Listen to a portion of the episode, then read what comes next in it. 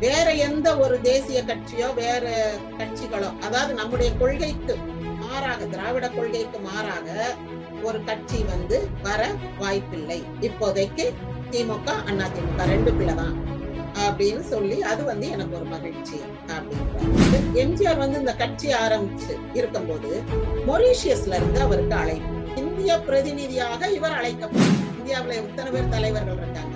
தமிழகத்துல எவ்வளவு பேர் இருக்காங்க? இருந்தாலும் அந்த மொரீஷியஸ் பிரதமர் ராம்கோலம் இவரை அழைத்திருக்கிறார். இவர் அங்க போய் இந்திய பிரதிநிதியாக அவர்களுடைய சுதந்திர தின விழாவில் கலந்து கொண்டார்.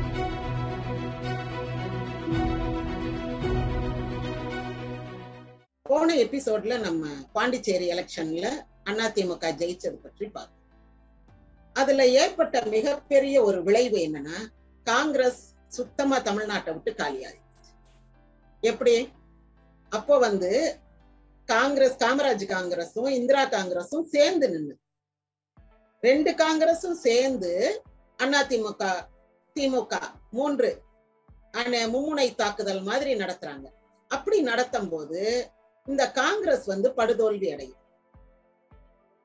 அது படுதோல்வி அடையுது. திமுக ஏதோ பிழைச்சிக்கிடுச்சு இப்போ தமிழ்நாட்டுல வந்து காங்கிரஸே கிடையாது. பாண்டிச்சேரியில இல்லைன்னா அடுத்து இங்க அதே அதனுடைய அந்த இன்ஃபுளுயன்ஸ் அந்த தாக்கம் தானே இங்க வரும். காங்கிரஸ் கம்ப்ளீட்டா கிடையாது. இப்ப வந்து என்ஆர் காங்கிரஸ் அது இதுன்ற பேர்ல ஏதோ ஒரு லோக்கல் காங்கிரஸ் எல்லாம் வந்திருக்குன்னு வைங்க. அதையும் கூட்டணி சேர்ந்து சேர்ந்து சேர்ந்து இப்ப உள்ள மத்திய மத்தியில இருக்கக்கூடிய ஆளுங்கட்சி அதை கலைச்சு ஒரு மாதிரி அவங்களுடைய வேலையே வந்து இந்த ஆட்டையை கலைச்சு விடுறாங்க. அந்த மாதிரி செய்துட்டாங்க. ஆனா அப்ப அப்பவே வந்து காங்கிரஸ அப்படியே காலி பண்ணிட்டாங்க. இனி வந்து தமிழ்நாட்டுக்குள்ள இந்திரா காங்கிரஸோ அல்லது காமராஜ் காங்கிரஸோ அல்லது காங்கிரஸ்ன்ற பேர்ல வேற எந்த ஒரு கட்சியும் நிக்க முடியாது. இருந்தா வந்து ரெண்டே ரெண்டு தான் திமுக அண்ணா திமுக.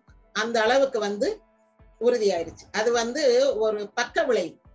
எம்ஜிஆர் அப்படி எதிர்பார்க்கல. எம்ஜிஆர் வந்து காங்கிரஸ் இருக்கணும்னு தான் நினைச்சாரு. அவர் காங்கிரஸ் ரொம்ப மதிச்சாரு. அவர் ஆரம்பத்துல காங்கிரஸ்காரர் தானே. அவர் காங்கிரஸ் இருக்கணும்னு நினைச்சாரு. ஆனா அவரே எதிர்பாராத வகையில் காங்கிரஸ் அடியாயிடுச்சு. இது வந்து ஒரு முக்கியமான வரலாற்று குறிப்பு பாண்டிச்சேரி தேர்தல்ல காங்கிரஸ் வந்து படுதோல்வி அடைந்தது. அதற்கு பிறகு காங்கிரஸ் கூட்டணி இல்லாம தனியாக நிக்கவே முடியல. தனியா நிக்கக்கூடிய ஒரு கான்பிடன்ஸ் கூட அவங்களுக்கு வராத அளவுக்கு காங்கிரஸ் வந்து பலத்த அடி வாங்கியது அந்த பாண்டிச்சேரியில இது ஒரு முக்கியமான அரசியல் வரலாற்று குறிப்பு. இப்போ இந்த இடத்துல எனக்கு இன்னொன்னு ஞாபகம் நான் சொல்றேன். ஒரு முறை வைரமுத்து வந்து கலைஞர்கிட்ட கேட்கிறாரு இப்ப அதிமுக உங்களுக்கு போட்டி கட்சியா இருக்கு ஆரம்பத்துல இருந்து அதுக்கும் உங்களுக்கும் இருமுனை போட்டி நடந்துகிட்டே இருக்கு. எம்ஜிஆர் இருக்கிற வரைக்கும் நீங்க ஜெயிக்க முடியல. இப்ப இந்த அம்மா ஜெயலலிதா அம்மா வந்த பிறகு வெற்றியும் தோல்வியும் மாறி மாறி வருது. ஏதாவது ஒரு நல்ல செய்தி இந்த அதிமுக பற்றி நீங்க மனசுக்குள்ள நினைச்சிருக்கீங்களா அப்படின்னு கேக்குறாரு வைரமுத்து கலைஞர்கிட்ட கேக்குறாரு. அப்ப கலைஞர் சொல்றாரு இனி வந்து தமிழ்நாட்டை பொறுத்தளவுல ஒரு திராவிட கட்சிக்கு இன்னொரு திராவிட கட்சி தான் போட்டியா இருக்குமே தவிர வேற எந்த ஒரு தேசிய கட்சியோ வேற கட்சிகளோ அதாவது நம்முடைய கொள்கைக்கு மாறாக திராவிட கொள்கைக்கு மாறாக அல்லது பகுத்தறிவு சிந்தனைக்கு மாறான ஒரு மூட நம்பிக்கையை வளர்க்கக்கூடிய வலதுசாரித்தனம் நிறைந்த ஒரு கட்சி வந்து வர வாய்ப்பில்லை. இப்போதைக்கு திமுக அண்ணா திமுக ரெண்டுக்குள்ளதான் அப்படின்னு சொல்லி அது வந்து எனக்கு ஒரு மகிழ்ச்சி அப்படின்றாரு. இப்போ வந்து இதற்கு அடுத்தபடியாக என்ன நடக்குதுன்னா இந்த ஆயிரத்தி தொள்ளாயிரத்தி எழுபத்தி நாலுலயே தான் சொல்றேன். எம்ஜிஆர் ரஷ்யா போயிருந்தாரா? அப்போ வந்து இங்க மோகனரங்கன்றவரு ராஜ்யசபா எம்பிக்கு நிக்கிறார்.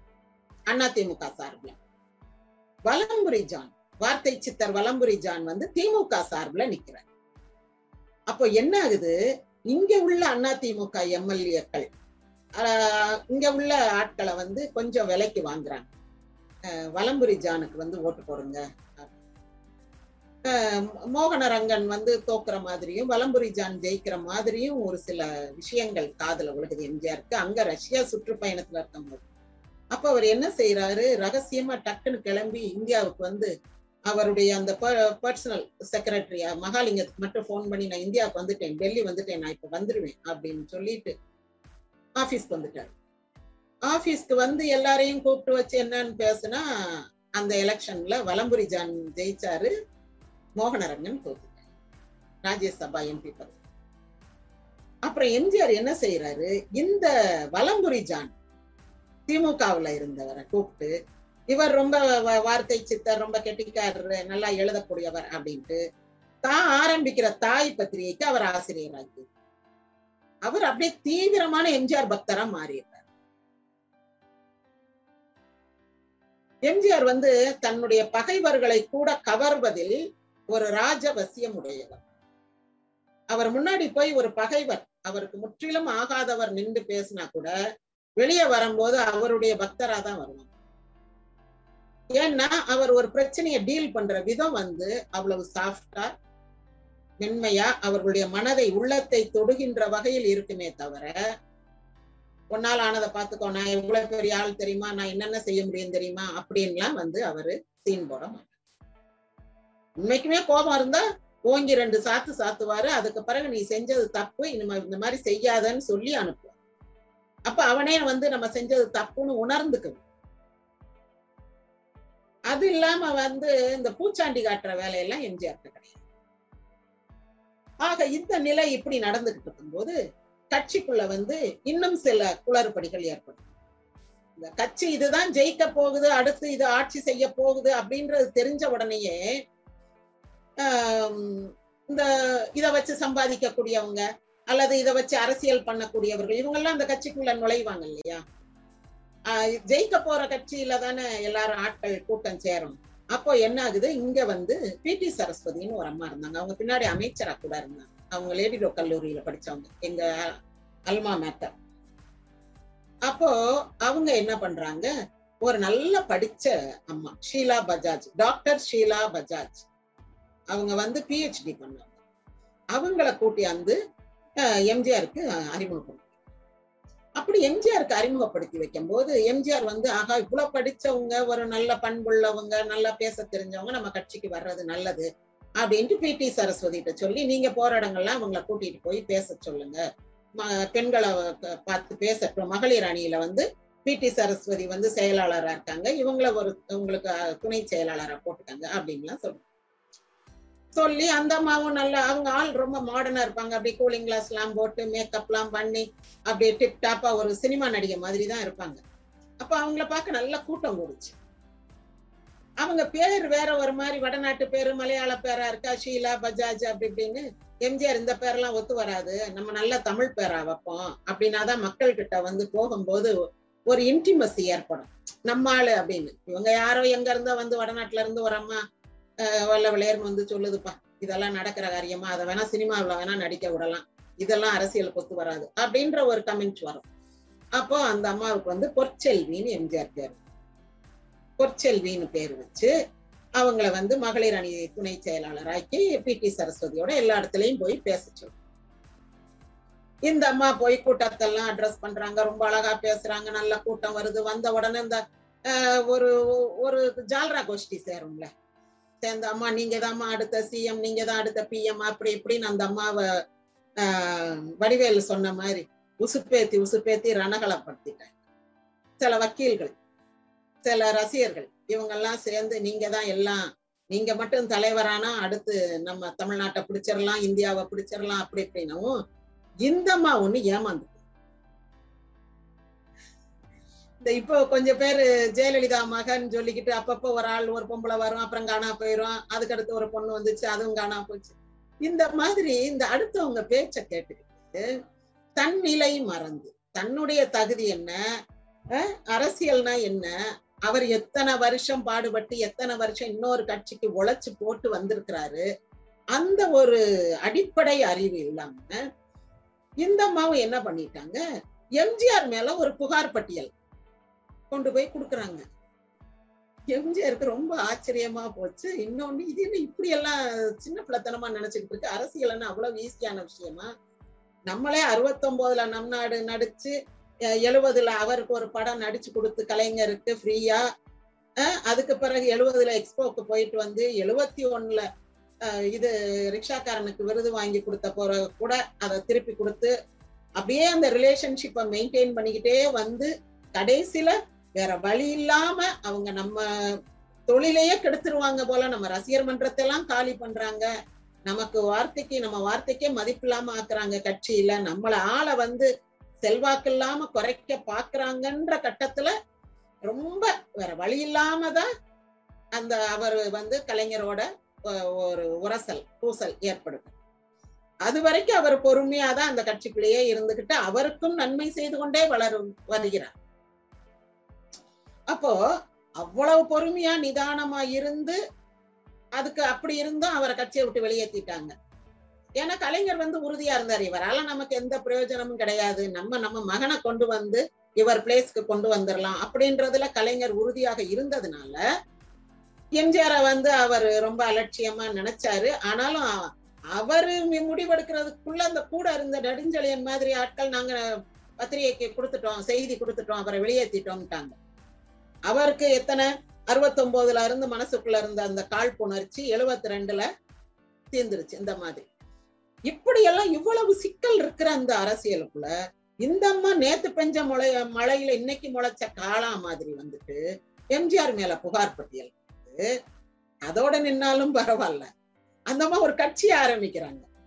புரட்சி அண்ணா திமுக அப்படின்னு. அதுக்கு நாலு வக்கீல் நாலு ரசிகர்கள் அந்த அம்மா உடைய அபிமானிகள் அப்படின்னு ஒரு பத்து இருபது பேர் சேர்ந்துக்கிட்டு இப்ப கூட கொஞ்ச நாளைக்கு முன்னாடி எம்ஜிஆருடைய அன்னை மகன் சந்திரன் ஒரு கட்சி ஆரம்பிச்சு ஒரு கொடியெல்லாம் பிடிச்சு ஒரு போட்டோ போட்டிருந்தார். இப்ப அவர் இல்ல ஹீஸ் நோ மோர் நினைக்கிறேன். தெரியல. அப்போ அந்த மாதிரி யாராரோ கட்சி ஆரம்பிப்பாங்க. எம்ஜிஆர்ல இருந்து வந்து எஸ்டிஎஸ் கட்சி ஆரம்பிச்சாரு ஆரம்பி கட்சி ஆரம்பிச்சாரு திருநாவுக்கரசர் கட்சி ஆரம்பிச்சாரு. நிறைய பேர் ஆரம்பிச்சாங்க. இதுக்கெல்லாம் முன்னோடி வந்து அதிமுகவுல இருந்து முதன் முதல்ல வெளியே வந்து ஒரு கட்சி ஆரம்பிச்சது இந்த பொற்செல்வி என்ற டாக்டர் ஷீலா பஜாஜ். ஆரம்பிச்சு கொஞ்ச நாள் அந்த வண்டி ஓடுச்சு. அப்புறம் வந்து எல்லாரும் அது கையில காசு இல்ல. அதுக்கு க- கட்சிக்கு நான் செலவழிக்கணும் தானே? அந்த அம்மாவுக்காக இவங்களா செலவழிப்பாங்க? தொண்டர்கள் செலவழிப்பாங்களா? ஒரு டீயை வாங்கி கொடுத்துட்டு குடிச்சிட்டு விடிய விடிய வேலை பார்த்த ஆட்கள் அந்த அம்மாவுக்கு செய்வாங்களா? அப்புறம் அந்த க- இது காணா போச்சு. ஆளே இருக்கிற இடம் தெரியாம போயிருச்சு. இந்த மாதிரி எல்லாம் எம்ஜிஆருக்கு உட்கட்சி ஜனநாயகம் மிக்க கட்சி அது. அப்படிப்பட்ட அந்த கட்சிக்குள்ளேயே அவ்வளவு ஆஹ் போட்டி பொறாமை பூசல்கள் வந்தது. பதவி ஆசை வந்தாலே மனிதன் வந்து சக மனிதனை மதிக்க மாட்டான். நமக்கு அப்படின்ற ஒரு நினைப்பு வந்துடும் இவங்க யாரு பெரிய ஆளு? நம்மளை விடவா? நம்ம நின்னோம்னா கூட பத்து பேர் நமக்கு ஓட்டு போடுவாங்க. நம்ம முன்னு நம்ம வந்துடலாம் அப்படின்னு நினைக்கக்கூடிய ஆட்கள் இருப்பாங்க. அப்படி இந்த கட்சி ஆரம்பிச்சோடனே எம்ஜிஆர் இப்படிப்பட்ட ஒரு கசப்பான அனுபவங்கள் எதிர்பாராத திருப்பங்கள்லாம் அவர் வாழ்க்கையில ஏற்படுது. என்னது ஒரு பொம்பளை நேத்து வந்துச்சு அது என்னமோ ஒரு கட்சி ஆரம்பிக்கிறேன்ட்டு நம்ம மேல புகார் பட்டியல் வாசிக்குதே அப்படின்றதெல்லாம் அவருக்கு வந்து ஒரு முன்னறிவிப்பாக இருந்தது. அரசியல் என்பது சினிமா மாதிரி கிடையாது. இது முழுக்க முழுக்க பகைவர்கள் சூழ்ந்து இருக்கிற இடம். உங்க கட்சியிலயும் இருப்பாங்க அடுத்த கட்சியில இருப்பாங்க. எதிர்கட்சிக்காரன் தான் இடைஞ்சல் பண்ணுவான்னு நினைக்காத. உங்க கட்சியில இருக்கிறவங்க கூட உங்களுக்கு எதிராக திரும்புவார்கள். அப்படின்ற மாதிரி எம்ஜிஆருக்கு வந்து ஒரு பாடம் கற்றுக் கொடுத்தது இந்த பொற்றை அதே நேரத்துல இந்த ஜ உட்கட்சி ஜனநாயகம் மிக்க கட்சியாக அது எப்படி வளர்ந்து வருதுன்னா முதல்ல ஒரு பொதுக்குழு கூட்டம் நடத்தும் போது இந்த எ- ஒரு ஒருத்தர் எழுமலைன்னு நினைக்கிறேன். எழுமலையா ஜலீலான்னு தெரியும் ஒரு தொண்டர் ஒரு எம்ஜிஆர் தொண்டர் சொல்றாரு முதல் முறையாக எம்ஜிஆர் எல்லாரையும் சந்திச்சு பேசும்போது ஆஹ் அண்ணே டபுள்ஸ் போக விட மாட்டேன்றாங்கண்ணே. ரொம்ப தொந்தரவு பண்றாங்கண்ணே அப்படின்றாரு. எம்ஜிஆர் கேட்டுட்டு அப்படி சிரிச்சுட்டு போயிடுறாரு. அது வந்து ஒரு ஏழை ஆஹ் குடிமகனுடைய ஒரு வருத்தம். ஒரு சைக்கிள்ல பின்னாடி அந்த சீட் இருக்கு அதுல உட்காந்து டபுள்ஸ் போகலாம் தானே. அது அந்த வகையில தானே அந்த சைக்கிள் வடிவமைக்கப்பட்டிருக்கு. அப்புறம் போக கூடாதுன்னா என்ன அர்த்தம்? இத அவர் ஞாபகம் வச்சுக்கிட்டு ஆட்சிக்கு வந்த உடனே டபுள்ஸ் போகலாம். போலீஸ்காரங்க வந்து டபுள்ஸ் போகக்கூடாது இந்த டைனமோ இல்லை. அப்போ டைனமோன்னு ஒரு லைட் இருக்கும் அது சக்கரம் சுத்தம் போது மட்டும்தான் அந்த லைட் எரியும். டைனமோ இல்லை லைட் இல்லாமல் போகக்கூடாது. இப்படியெல்லாம் வந்து பிடிப்பாங்க. இந்த இப்போ பைக்குக்காரங்களெல்லாம் பிடிக்கிறாங்கல்ல ஆர்சி புக் இருக்கா அது இருக்கா அது இருக்கு. இந்த மாதிரி அப்போ வந்து சைக்கிளை பிடிப்பாங்க. இந்த மாதிரி எல்லாம் இருக்கக்கூடாதுன்ட்டு எம்ஜிஆர் வந்து முதல் முறையா அந்த சட்டத்தை போட்டுட்டு அதுக்கு அடுத்து கூட்டம் நடக்கும் போது அவரை பார்த்து என்னப்பா சந்தோஷமா? அப்படின்னு கேட்குறாரு இவருக்கு ஒன்றும் புரியல. எதுக்கு தலைவர் நம்மளை பார்த்து சந்தோஷமான்னு கேக்குறாரு அப்படின்னு இப்படி ஒரு மருண்ட விழிகளோட அவர் முழிச்சு பார்க்கும்போது சைக்கிள்ல டபுள்ஸ் அப்படின்னு உடனே எல்லாரும் சிரிச்சிடுறாங்க. நம்ம அப்ப சொன்னது இல்ல இது. கட்சி ஆரம்பிச்ச போது சொன்னது இத்தனை வருஷம் மனசுல வச்சிருந்து அவர் செய்திருக்காரு அப்படின்னு அவங்க மகிழ்ச்சி அடைகிறாங்க இந்த மாதிரி ஆஹ், மக்கள் அந்த தொண்டர்கள் வந்து எது கேட்டாலும் எம்ஜிஆர் அதை மனசுல வைத்திருந்து அவர்கள் சார்பாக சிந்தித்து அவர்களுக்காக உழைக்கக்கூடிய ஒரு மனிதன். இன்றைக்கு அந்த மாதிரி தலைவர்கள்லாம் கிடையவே கிடையாது. அந்த ஒரு ஏழை மக்கள் சார்பாக நின்னு பார்க்கணும் ஒரு பிரச்சனையா அப்படின்னு நினைக்கிறதுக்கான ஆட்கள் கிடையாது. இதற்கு அடுத்தபடியாக என்ன நடக்குதுன்னா எழுபத்தி நாலுல வந்து வழக்கறிஞர் மாநாடு ஒண்ணு நடத்துறாரு. ஏன்னா நமக்கு தான் எங்க போனாலும் பிரச்சனையா இருக்கு. எங்க போனாலும் அடிக்கிறாங்க உதைக்கிறாங்க மண்டையை உடைக்கிறாங்க. அந்த மாதிரி இருக்கிறனால வழக்கறிஞர்களுக்கென்று ஒரு மாநாடு வழக்கறிஞர்களுக்கென்று ஒரு மாநாடு நடத்துறாரு. அது நல்ல வழக்கறிஞர்கள் எல்லாரும் சேர்ந்து ஒரு அணியாக திரண்டு இனி வந்து நம்ம அதிமுக தொண்டர் மேல யார் கை வச்சாலும் நாங்க இருக்கோம். கட்சி இருக்குது அவங்கள காப்பாத்துறதுக்குன்ற அந்த ஒரு தைரியம் எம்ஜிஆர் கொடுத்தாரு. இப்ப இந்த எம்ஜிஆர் மாதிரி கேலியா பேசுறாங்க அவர் குண்டு சுட்ட பிறகு வந்த குரல்ல பேசுறாங்க அதெல்லாம் கேட்கறதுக்கே நாதி இல்ல. இப்ப அந்த நம்ம வழக்கறிஞர் அணி அவங்க மேல வழக்கு போட்டதுன்னா அந்த மாதிரி எல்லாம் செய்ய மாட்டாங்க. அப்படி வந்து வேஷம் போடுறது அந்த மாதிரி பேசுறது இதெல்லாம் வந்து ரொம்ப தவறான செயல். ஆனா அந்த காலத்துல வந்து எம்ஜிஆர் ஒரு வழக்கறிஞர் அணி ஏற்படுத்தி தன்னுடைய தொண்டர்களுக்கு வந்து சட்ட ரீதியான பாதுகாப்பு வழங்கினாரு. இப்ப அது இல்லை. இதனால என்ன ஆகுது? எம்ஜிஆர் வந்து இந்த கட்சி ஆரம்பிச்சு இருக்கும்போது மொரீஷியஸ்ல இருந்து அவருக்கு அழைப்பு. மொரீஷியஸ்ல இருந்து அங்க ராம்கோலம் அப்படின்ற பிரதமர் செட்டியார் ஏ செட்டியார் என்பவர் மூலமாக அழைப்பு அனுப்புறாரு. இவர் சத்யா ஸ்டுடியோ ஷூட்டிங்ல இருக்காரு உங்களை பார்க்க ஒருத்தர் வெளிநாட்டுல இருந்து வந்திருக்காரு அப்படின்றாங்க. இருக்க சொல்லுன்ட்டு இவர் வந்து அந்த ஷூட்டிங் அதுக்கு நடுவில் அந்த கேப்ல சந்திக்கிறாரு. சந்திச்சா நான் உங்களுக்கு பிரதமர்கிட்ட இருந்து முறைப்படியாக அரசாங்க அழைப்பு கொண்டு வந்திருக்கிறேன்னு கொடுக்குறாரு. அந்த அழைப்பை கொடுத்த உடனே பாக்குறாரு இந்திய பிரதிநிதியாக இவர் அழைக்கப்பட்டிருக்கிறார். இந்தியாவுல எத்தனை பேர் தலைவர்கள் இருக்காங்க? தமிழகத்துல எவ்வளவு பேர் இருக்காங்க? இருந்தாலும் அந்த மொரீஷியஸ் பிரதமர் ராம்கோலம் இவரை அழைத்திருக்கிறார். இவர் அங்க போய் இந்தியா பிரதிநிதியாக அவர்களுடைய சுதந்திர தின விழாவில் கலந்து கொண்டார்.